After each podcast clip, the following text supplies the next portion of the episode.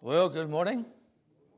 I hope you've had a good uh, good revival, as Brother Chris said. I uh, appreciated everything that the preacher said, and I think that we needed it.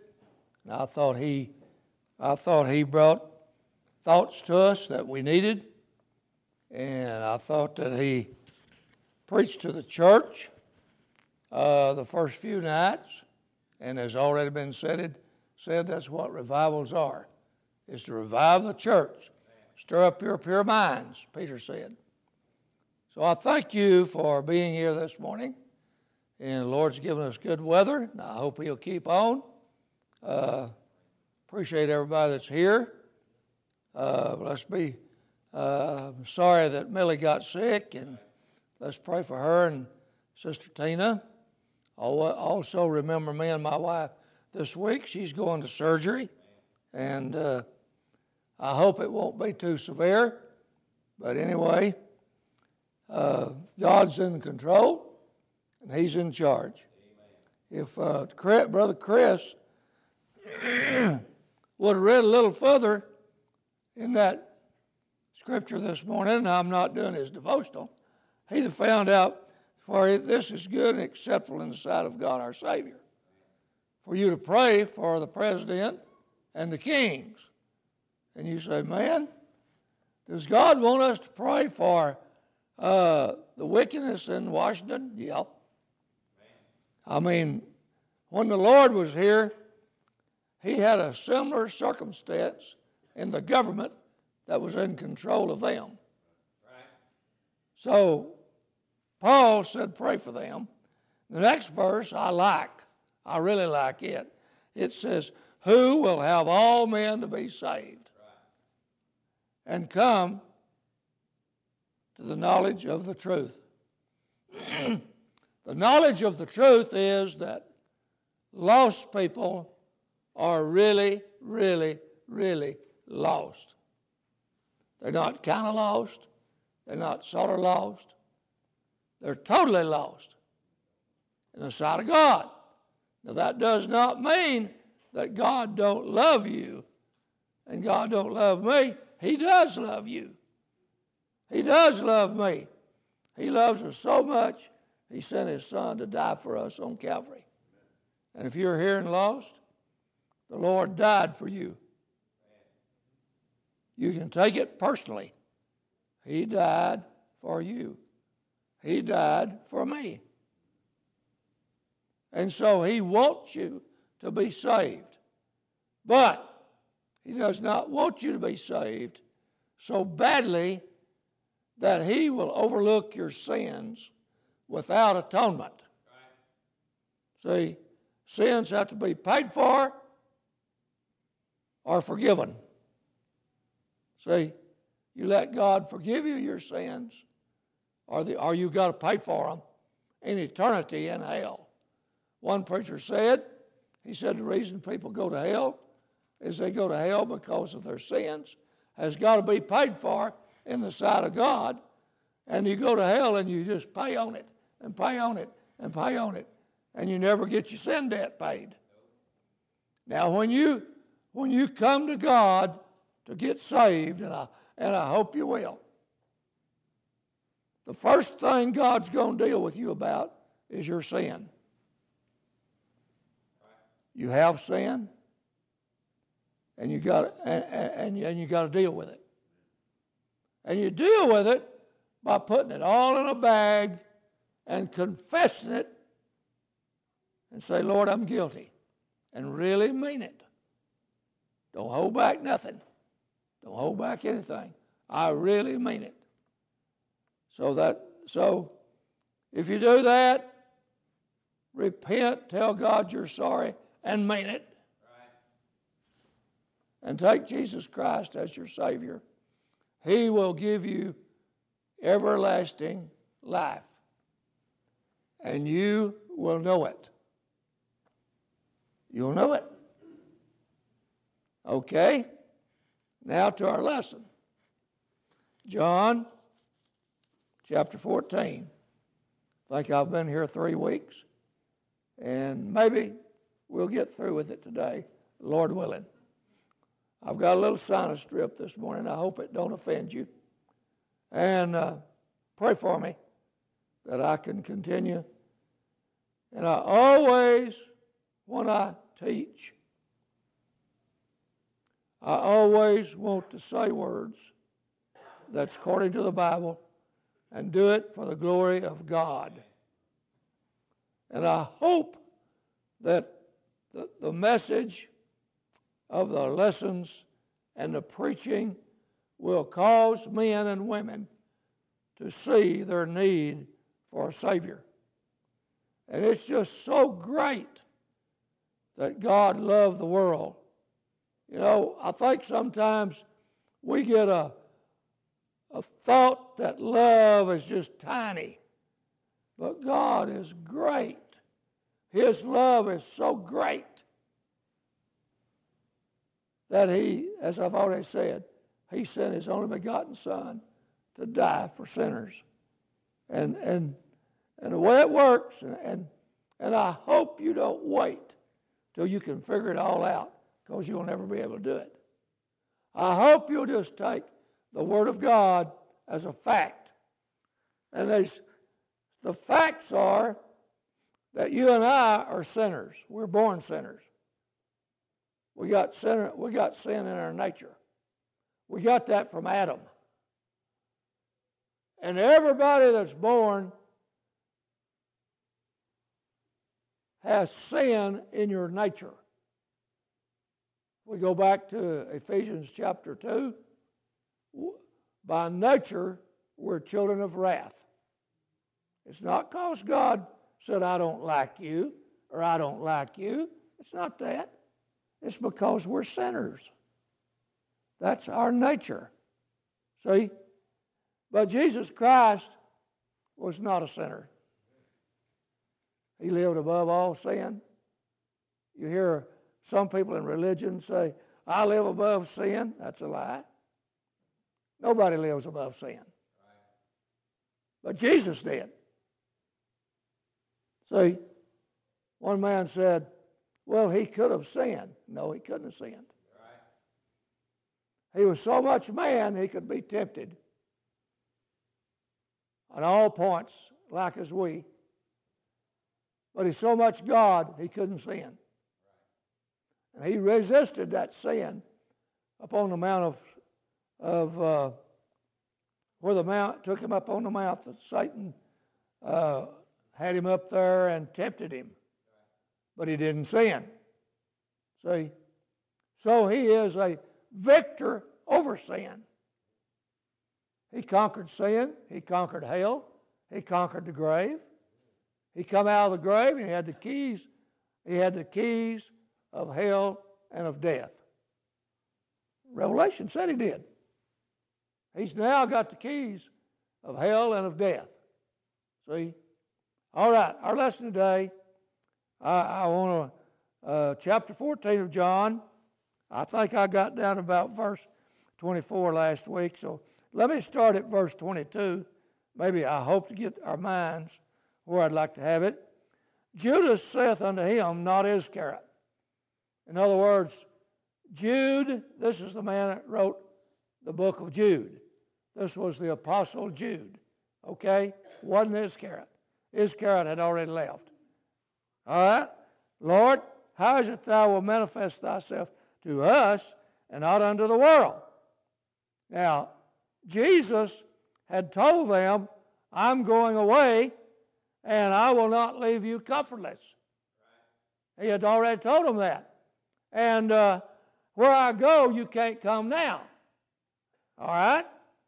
He went ahead here and said, if a man love me, he will keep my words, and my Father will love him, and we will come unto him and make our abode with him. How does the Lord do that? How do they make their abode with us human beings? They do it through the Holy Ghost. See, God is not here in body, but God is here in spirit. And that's all you're going to see until you see the Lord coming in glory. We, we live we live in the spiritual dispensation. And and let me stop just a minute and, and do a little explaining on that. Under the old covenant, it was administered somewhat by angels. In other words, angel came to Abraham, and three men came to Abraham, and as Brother Chris alluded to, uh, the, the Lord said, "Shall I tell you, shall I, we tell Abraham what our mission is, seeing that he will command his children to be right?" I'm paraphrasing that. That's what the Lord said. So he that means he likes for me and you to have our children to, uh, to honor God best we can. See? And so he told Abraham, and Abraham had the discussion with God. And then these two angels went down to Sodom and Gomorrah. And you know the story. And uh, one one guy said, one preacher said, God didn't send any preachers down there to preach to them. He sent two angels down there to burn the place up. And, and that's a that's a figure of what God is going to do with this world. That proves that God is willing and able to do it. He burned up Sodom and Gomorrah. My wife went over there and visited, and she said in the southern part of the Dead Sea, you can still see black, black all over the ground. It's just black everywhere.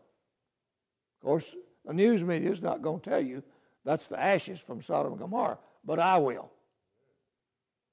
See, the, the witness is still there. So he sent these angels. But now there are angels today, and they guard us, but they're invisible. But the main power of God in the world this morning is the Holy Ghost. And I want to read about him this morning. I want to read about him a little more here, all right? Verse twenty-five, these things have I spoken unto you, that being yet present with you, but the Comforter, which is the Holy Ghost, whom the Father will, Father will send in my name, he shall teach you all things and bring all things to your remembrance whatsoever I have said unto you. Now, Jesus was a, was addressing the apostles. And, and, and if we read the, the book of Acts, we see that is what God did. And I say this uh, uh, pretty often. Let me say it again. When Jesus left in Acts chapter one, he left the apostles in charge doctrinally of the New Testament church. They had a, they had a New Testament, no New Testament. They had a New Testament church, no New Testament. Right. How's that going to be governed? I mean, they did not have the books of Matthew, Mark, Luke, John, Acts, Romans. They did not have them. So you got a brand new church here from a standpoint of doctrinally speaking. How is God going to control that? Through the apostles. How is the apostles going to get the message of God? Through the Holy Ghost. Right. See? So the Holy Ghost had to gave these apostles, and I think I said to you recently, let me say it again, uh, the book of Acts proves that the apostles had the authority and the responsibility to correct church doctrine. In chapter eleven, after Peter had gone to the Gentiles, the church called him up on the carpet. Yeah, that, that's Oklahoma terms. That's not in the Bible. That's Oklahoma terms. So what do you mean going to them Gentiles? And he related the story, you know, down at Cornelius' house. And, the, and then the men said, well then, has God now turned to the Gentiles? And they accepted it. Again, I think it's uh, uh, chapter fifteen, when the man came down preaching uh, uh, to Antioch, preaching that you must be circumcised to be saved. After much uh, disputation, uh, Paul and Barnabas went up to Jerusalem to the apostles about this affair. Why did they do that? Why did they do that? Because The church understood. Peter, James, John, and the other, the other nine had the authority to settle doctrinal questions. I got news for you. We still do. We still do. Who wrote the New Testament? See? All but two of the authors, as far as I know, were, were apostles of Jesus Christ. Six of them. Six of them wrote the New Testament. Uh, Mark and Luke were closely related to apostles. And they were not apostles, but they were closely related. And if you read the book of Acts, you find out that Mark and Luke went on, went on journeys with them. And so the, the apostles had the authority to doctrinally set the standards for the New Testament church. And, and, and, the, and the Holy Ghost, uh, whom the Father will send in my name, he shall teach you all things and bring all things your remembrance, whatsoever I have said unto you. He went ahead in verse twenty-seven, peace I leave with you. My peace I give unto you. Not as the world giveth, give I unto you. Let your heart, let not your heart be troubled, neither let it be afraid. Now we've already went into the, the, the, the dissertation about Jesus saying, I'm going to go away. And they were sad. But he said, don't let your heart be troubled. See, I will send you a comforter. And we'll get into that a little later next chapter if the Lord permits. All right? You have heard how I said unto you, I go away and come again unto you. If you loved me, you will rejoice because I said, I go to my Father, for my Father is greater than I. See? And now I've told you before it come to pass, that when it come to pass, you might believe. Hereafter I will not talk, talk much with you, for the prince of this world cometh and hath nothing in me, but that the world may know that I love the Father, and as the lo- Father gave me commandment, even so do I. Arise and let us go hence. So I want to, I want to again this morning just uh, reiterate a little bit about the office of the Holy Ghost. Now, the office of the Holy Ghost is uh, given with the new covenant. And could I read for you again uh, uh, Colossians chapter one, Colossians chapter one, verse twenty-one.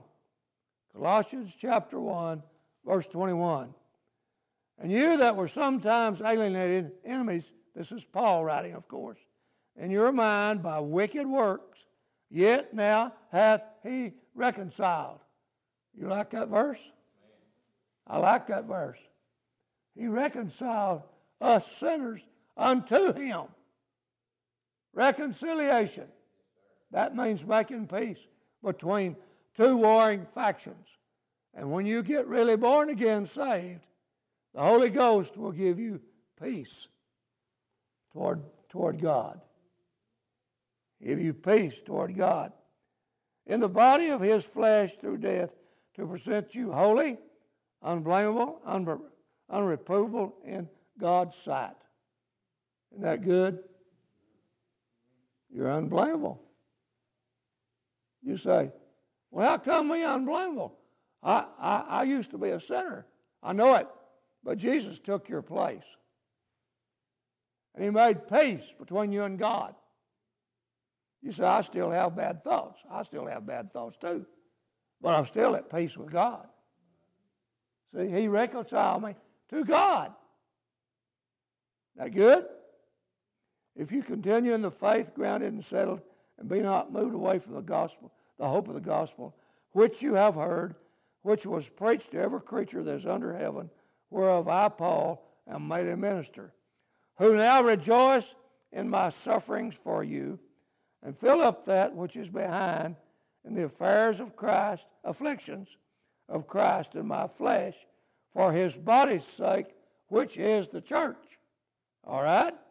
Whereof I was may they minister according to the dispensation of God, which is given to me for you to fulfill the word of God, even the mystery which hath been hid from ages and from generations, but now is made manifest to his saints. What was the mystery that was hid? You go ahead and tell us. In whom the God of this, in whom God would make known what is the riches of the glory of this mystery among the Gentiles, which is Christ in you, the hope of glory. Right. See? Now that was hid from the ages to the Old Testament saints. They did not have indwelling. You say, well, Mister Pollard, did they have, did they have the Holy Ghost? Yeah, he was present. Turn with me to First Samuel chapter sixteen. First Samuel chapter sixteen.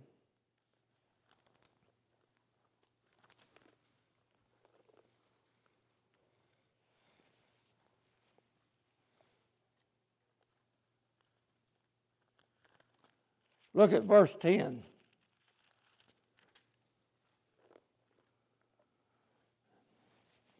Now this is when Samuel had come down to anoint David uh, at, uh, at a young age. All of you know that. Verse ten, again Jesse made seven of his sons to pass before Samuel. And Samuel said unto Jesse, the Lord hath not chosen these. And Samuel said unto Jesse, are here all thy children? And he said, there remaineth yet the youngest. And behold, he keepeth the sheep. And Samuel said unto Jesse, send and fetch him, for we will not sit down till he come hither. And he sent and brought him in. Now he was ruddy, and withal of a beautiful, beautiful countenance, and, a, and goodly to look to. And the Lord said, arise, anoint him, for this is he.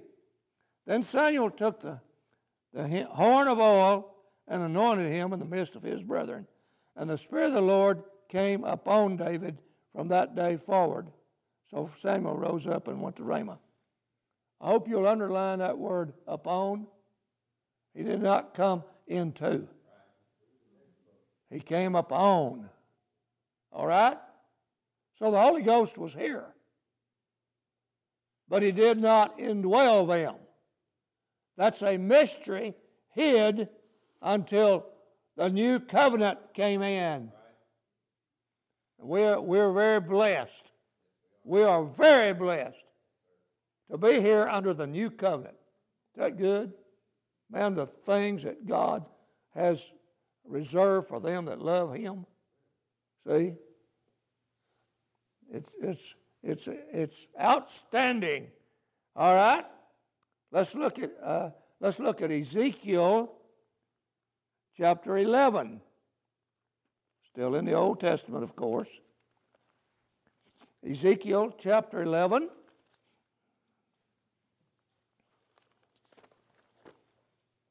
Ezekiel chapter eleven. Let's look at verse one. The, the Bible says, moreover, the, the Spirit lifted, now that's a little less.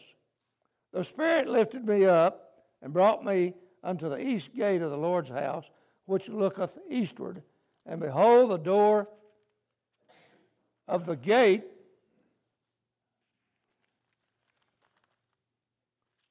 five and tw- five and twenty men. Did I read that right? Let me read that again.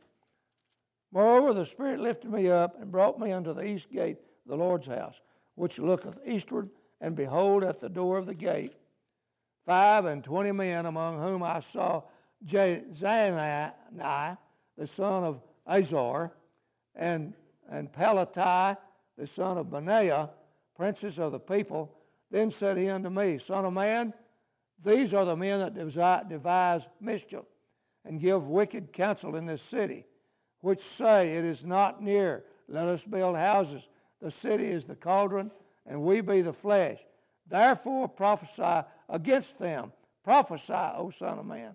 And the Spirit of the Lord fell upon me and said unto me, Speak, thus saith the Lord.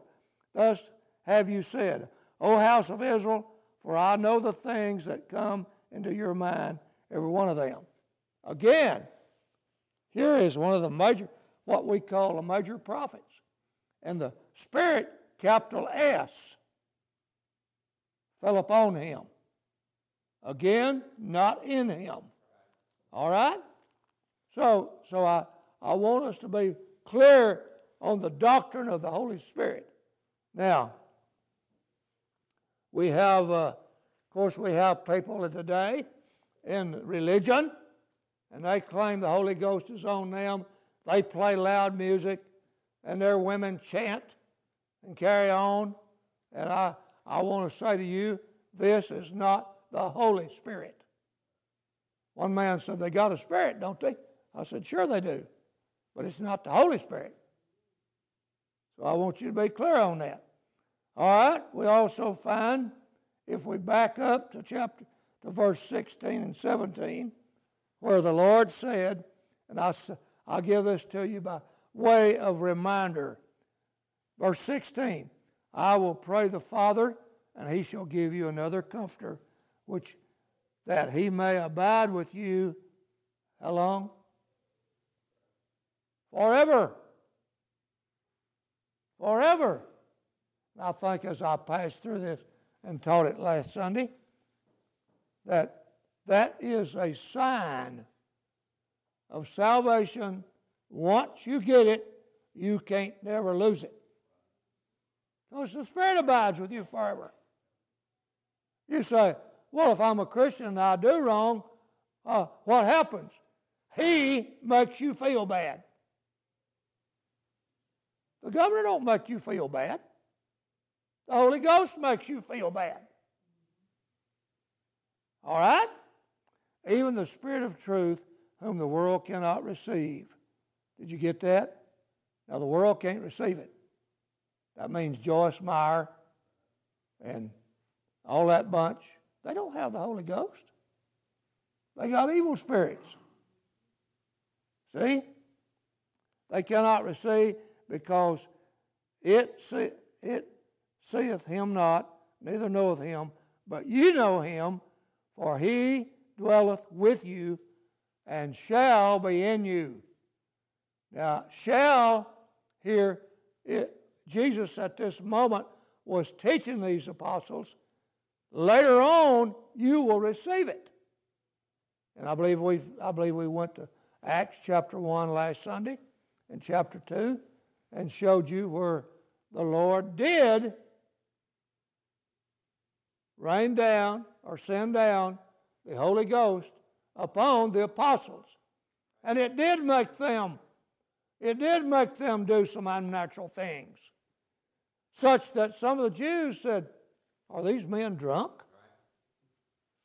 Right. Peter rose up and said, what's just nine o'clock in the morning? Even, even people that drank a lot is not drunk by nine o'clock. Then he, then he related to what God said, was he was going to shed this. And uh, I believe he referenced the book of Amos and said this is what God is going to shed forth. And, and, and the Lord came upon the church in a mighty way, so much that the congregation there, all that was lost, were pricked in their hearts about sin. As far as I know, that's the first time men had ever been pricked in their heart by the Holy Ghost for sin. As far as I know. And they were pricked in their hearts so bad till they come to Peter after he preached the me- great message. And what was his message? You're guilty. You took the Lord of glory when Pilate would have let him go, and you crucified him. So you're murderers. Did you know mine and your sin killed Christ? That's right. Isaiah fifty-three. God laid upon him the iniquity of us all. See? And Jesus went to Calvary, and he came out of the grave without sin. He went to a far place. A fit man took sin to a far place, which was represented by his grave. And when he come out that Sunday morning, he didn't have sin. Right. And, and, and, and he put away mine and your sins. Or God can't see them. Ain't that good? Ain't that good? That God can't, God don't look upon our sins for condemnation of our soul. Now, God will give you some condemnation uh, of your spirit if you're walking wrong. But he don't condemn your soul. Not if you're saved. But I just read to you, I will give you the Comforter, and he shall be with you forever. So, um, Mister Pollard, why don't I shout all the time? Well, you still got the principle of sin in your flesh. That's why we have revivals. And I'm, I appreciate Brother Bell selecting our mission, our uh, evangelist this time. I thought he did a good job. And we got acquainted with them. And he addressed it. He addressed the church about the first three nights. And I, and I needed it. I needed it. Then he addressed sinners. He preached about the rich man and Lazarus, which is always preachable. It's always available for knowledge to people. And that rich man, you know, he fared sumptuously every day. That means he didn't have need of anything fleshly, but he had need of something spiritually. See, if you're lost this morning, you got need of something spiritually. And God will give it to you. But you got to want it. You got to want it.